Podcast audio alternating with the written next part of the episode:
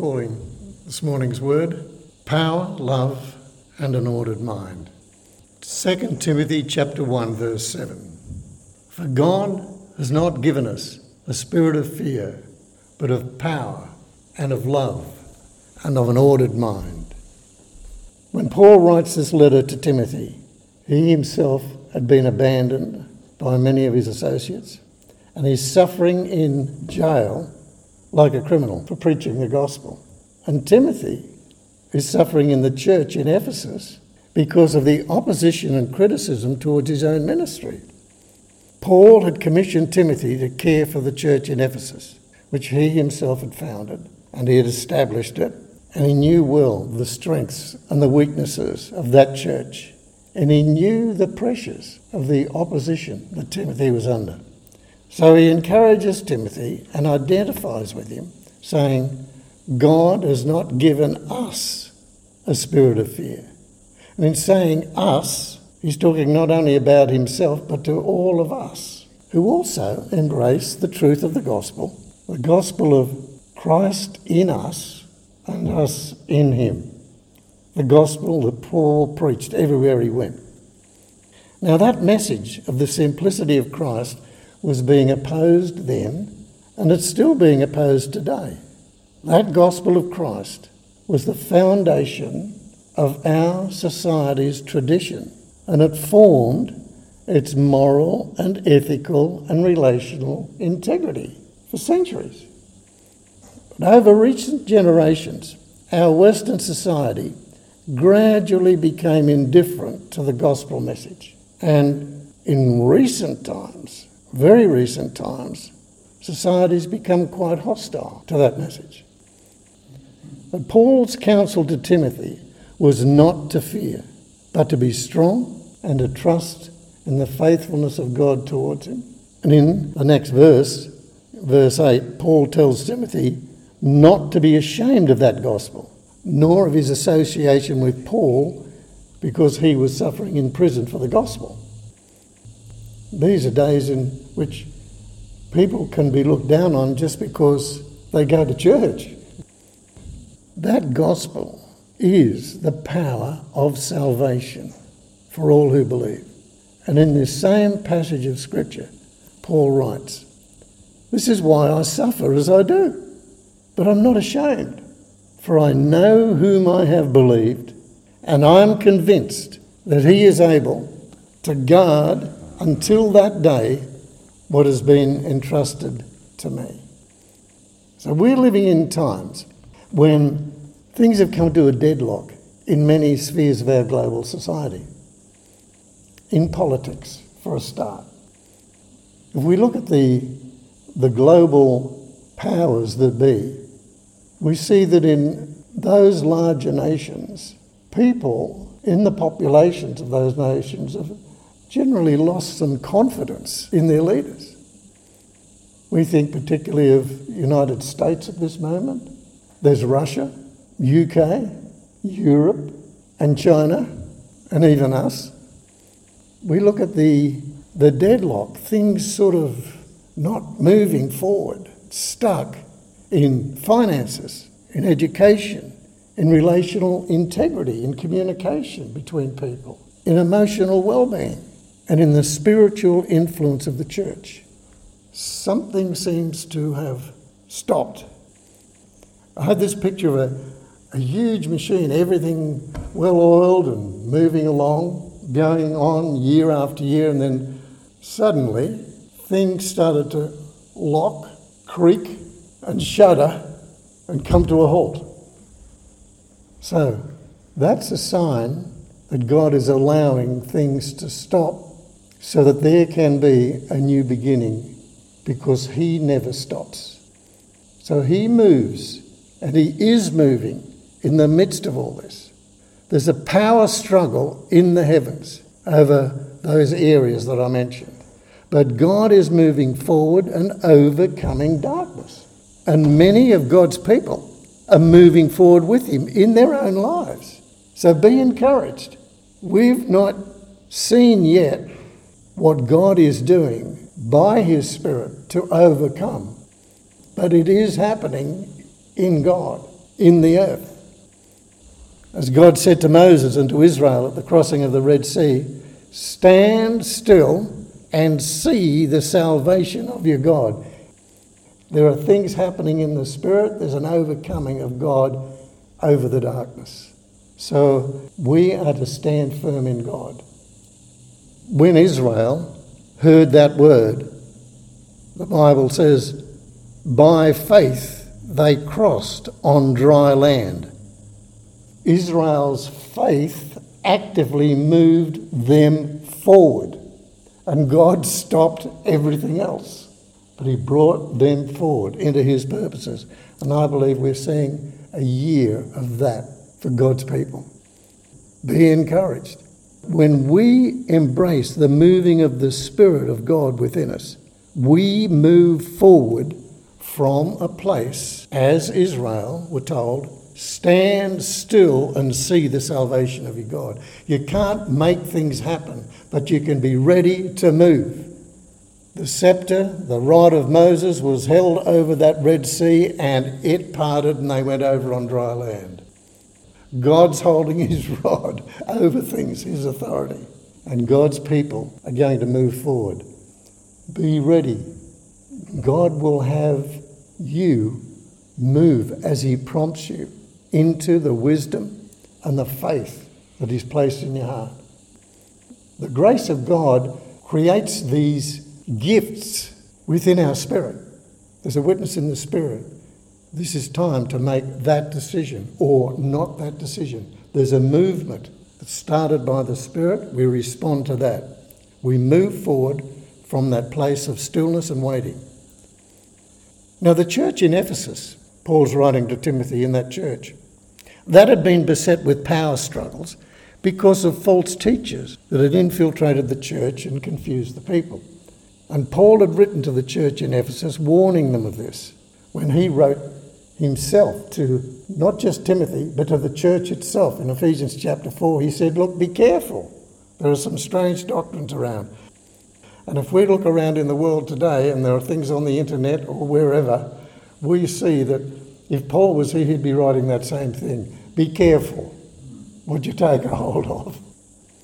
But in this letter to Timothy, he warns him of the same thing. And he tells Timothy to speak up. He says to him, convince, rebuke, exhort with all long suffering and teaching.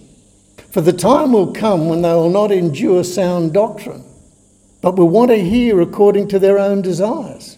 And because they have itching ears, they will heap up teachers for themselves.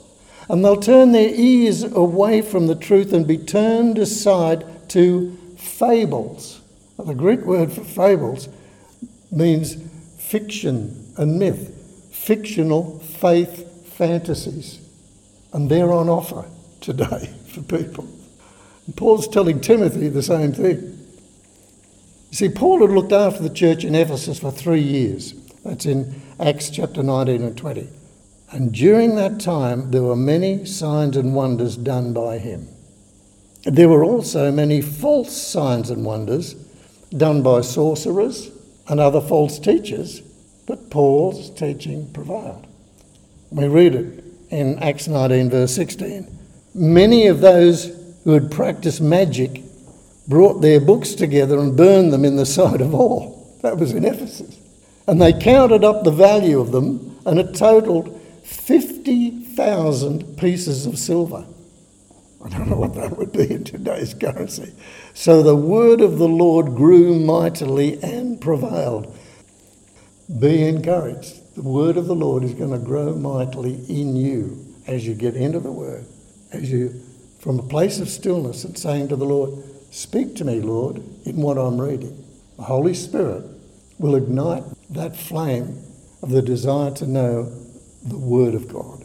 Not simply the written Word, but the Word that comes to you personally. Be waiting for that. Then Paul, finally, when he was about to leave the church, he called for the elders of the church. And when they'd come to him, he encouraged them and he warned them, saying, for I know this, that after my departure, savage wolves will come in among you, not sparing the flock. Also from among yourselves men will rise up, speaking perverse things, to draw away the disciples after themselves. Therefore, watch and remember that for 3 years I did not cease to warn everyone night and day with tears. So now, brethren, I commend you to God and to the word of his grace. That's Acts chapter 20. We see in the world around us today that God is exposing a lot of things. He's exposing things that have been spoken in the name of the Lord but are not necessarily of the Lord. Prophetic utterances. Some of them are of such a variety, almost like predictions, rather than encouragements for God's people. But God is going to sort that out, and he's going to be speaking his word into your life. So in the light of all this, Paul writes to Timothy in Ephesus that God has not given him a spirit of fear, but had given him a spirit of power and of love and of an ordered mind. The power of the world that was coming from some people in Ephesus was human power over people. But the power of God through Timothy was Holy Spirit power for people. Jesus said to his disciples, "You shall receive power when the Holy Spirit comes upon you." So receiving the Holy Spirit is an attitude of faith in the working of God towards us and in us and through us. If you're challenged by certain obstacles in your life, you want to move forward, and there are things, it could be anxiety and fear in yourself. It could be things that those that you love are burdened by and you don't see them moving. Then ask for the Holy Spirit to empower you. You shall receive power when the Holy Spirit comes upon you. And then trust and believe that he is working in that situation. He doesn't stop moving ever, but he asks us to be in a receiving attitude for the power of the Holy Spirit. You've not received the spirit of fear, but of power. That's that power of the Holy Spirit. But Paul also taught Timothy, and he teaches us, that we won't know power unless we're extending God's love. It's faith that works by love. The kingdom power that always extends itself out from God within us. And Paul writes about this in other letters. In 2 Corinthians he says, the love of Christ controls us. That power, any kind of power, is the ability to change something from a lower state of energy to a higher state. That's what power does. Something winds down and can't move, power comes in and there's a new energy and it lifts it from one state to another of being or of movement or of effectiveness.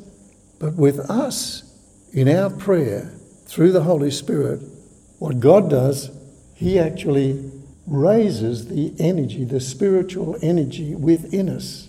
And the faith of God that's come to us by the Holy Spirit works out through our soul, bringing the peace, bringing the faith, bringing the understanding in the mind. And the physical body is affected by that in a positive way. It is amazing how God has placed the body together. We've been speaking recently about how things can get in the mind and get jammed and we go into a downward spiral and our thinking gets confused. But when the word of God comes and we hang on to that, another pathway of neurons in our brain forms of what you call the go-to place for our thinking, rather than depending upon that thought or that attitude of anxiety or whatever it might be that got us stuck. And going back to that stuck position all the time, God creates another pathway, because the truth and the life that comes when we give ourselves to the Holy Spirit to create those things in us, that actually changes things in the brain. That is the Spirit through the soul affecting the body. And that becomes part of the renewing of the spirit of the mind. And that's God's love for us. That's where sin gets transformed into holiness, anxiety into peace, sorrow into joy, and fear into love. So that's the spirit of power. Paul said to Timothy, you haven't received the spirit of fear. Here's the spirit of power. This is what it will do. Spirit, soul and body. Then there's the spirit of love. It is by experiencing the love of God to us that we can feel empowered. It changes us dramatically. Surrendered to his will as we receive God's love with trust and thanks to him in whatever situation we find ourselves. And we then observe how God dramatically changes the world around us. We become united with God's mind and heart of love and mercy rather than acting from a place of judgment. This is something that you experience deep within in your soul. If a person checks their attitude and think, well, they've done this to me, this is payback time. It's far better to check your heart and say, is your love in this, Lord? Is your mercy in this?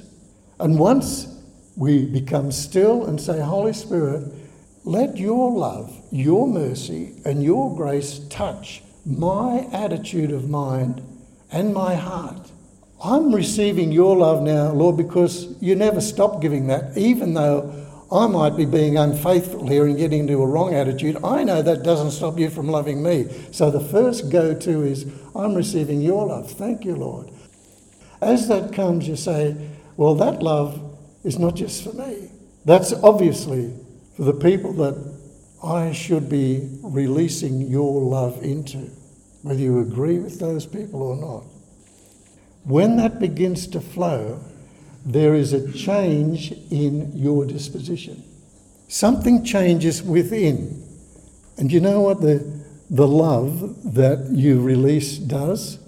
It empowers you to feel that you're above that situation, that God is looking after it. You're working with God because he's reordering all things that are out of order, and you're just becoming a partner with him into that situation.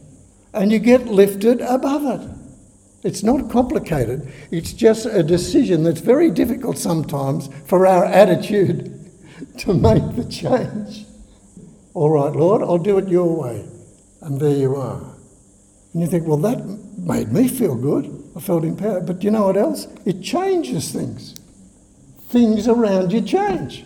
And you ask yourself later, how did that happen?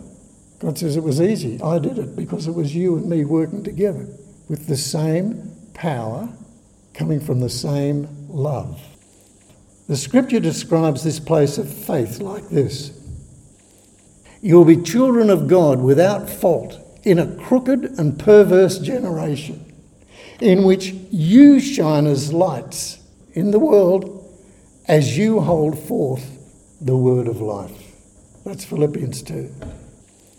I just want to read to you some extracts from Lamentations chapter 3, starting from verse 17, and I'm going to read one at the end of that chapter in verse 58, where Jeremiah, the suffering prophet, just like Paul was the suffering apostle, and Timothy was a suffering Timothy, we have Jeremiah, the suffering prophet. And he laments about giving God's word to Israel and almost giving up as he thought he was going nowhere. He says, nothing's happening. Everything's ground to a halt. I'm going to stop. But then he remembers God's loyal love. Listen to his heart. See if you identify with some of this. I've forgotten what the good life is like, I said to myself. This is it. I'm finished. God is a lost cause. I'll never forget the trouble, the utter lostness, the taste of ashes, the poison I've swallowed. I remember it all. How well I remember the feeling of hitting the bottom. But there's one other thing I remember. And remembering, I keep a grip on hope. God's loyal love couldn't have run out. His merciful love couldn't have dried up. They're created new every morning. His mercies are new every morning. How great is your faithfulness? I'm sticking with God. I say it over and over. He's all I've got left. God proves to be good to the one who passionately waits, to the one who diligently seeks, It's a good thing to quietly hope for help from God. It's a good thing to stick it out through the hard times. When life is heavy and hard to take, go off by yourself, enter the silence, bow in prayer, don't ask questions, wait for hope to appear. Don't run from trouble, take it full face. The worst is never the worst. Why? Because the Master won't ever walk out and fail to return. If he works severely, he also works tenderly. His stockpiles of loyal love are immense. He takes no pleasure in making life hard, in throwing roadblocks in the way. Lord, you came close when I called out. You said, it's going to be all right. You brought me back alive. God, you saw the wrongs heaped on me. You took my side, Master. Now that sums up just about everything I've said. But there's Jeremiah the prophet. They're immortal words. They've been going on for thousands of years and they'll go right through until the Lord comes back. But there's God's person. So then the next thing, we've had not a spirit of fear, but of power and of love. We've just seen Jeremiah lifted up by that love. And then we have the spirit of an ordered mind. Paul teaches us that the mind is the battleground of darkness, where Satan causes people's thinking to get entangled with anxious, emotional reactions and wrong perceptions. Have you ever realised how wrong you were when you made a judgment on something? I know what they're thinking, and you find out later on, I was totally wrong. It's a 180 degrees turn. I'm sorry, Lord, I got that wrong. Yeah, well, there's something, an imagination in your mind you thought, I know. So you're in reaction before you even did know. People get stuck and they're unable to move forward because a disordered mind with a reactive perception of situations obstructs heaven's power. But Paul had taught Timothy the truth of the Holy Spirit being at work in our lives to change us by reordering the spirit of our minds. 2 Corinthians 10:4. For the weapons of our warfare are not of human power, but of divine power to destroy strongholds. They're those things that get caught in the mind, even in the brain, the pathways that lodge there and become a habit of a reaction. But he says, our weapons aren't of human power, but have divine power to destroy strongholds, casting down imaginations, wrong perceptions. That's what an imagination is. We imagine something and get it wrong. By acknowledging habits of emotional reactivity and surrendering the reactive perceptions of our imagination to God, we destroy strongholds in the mind of wrong pathways of thought. Toss them out. And we rise up into the new life of an ordered mind, into a new pathway of freedom. We build that highway of the mind of Christ in our own minds and release the power of love from our hearts of faith, and that saves and heals the souls in the lives of the people in our world. Amen.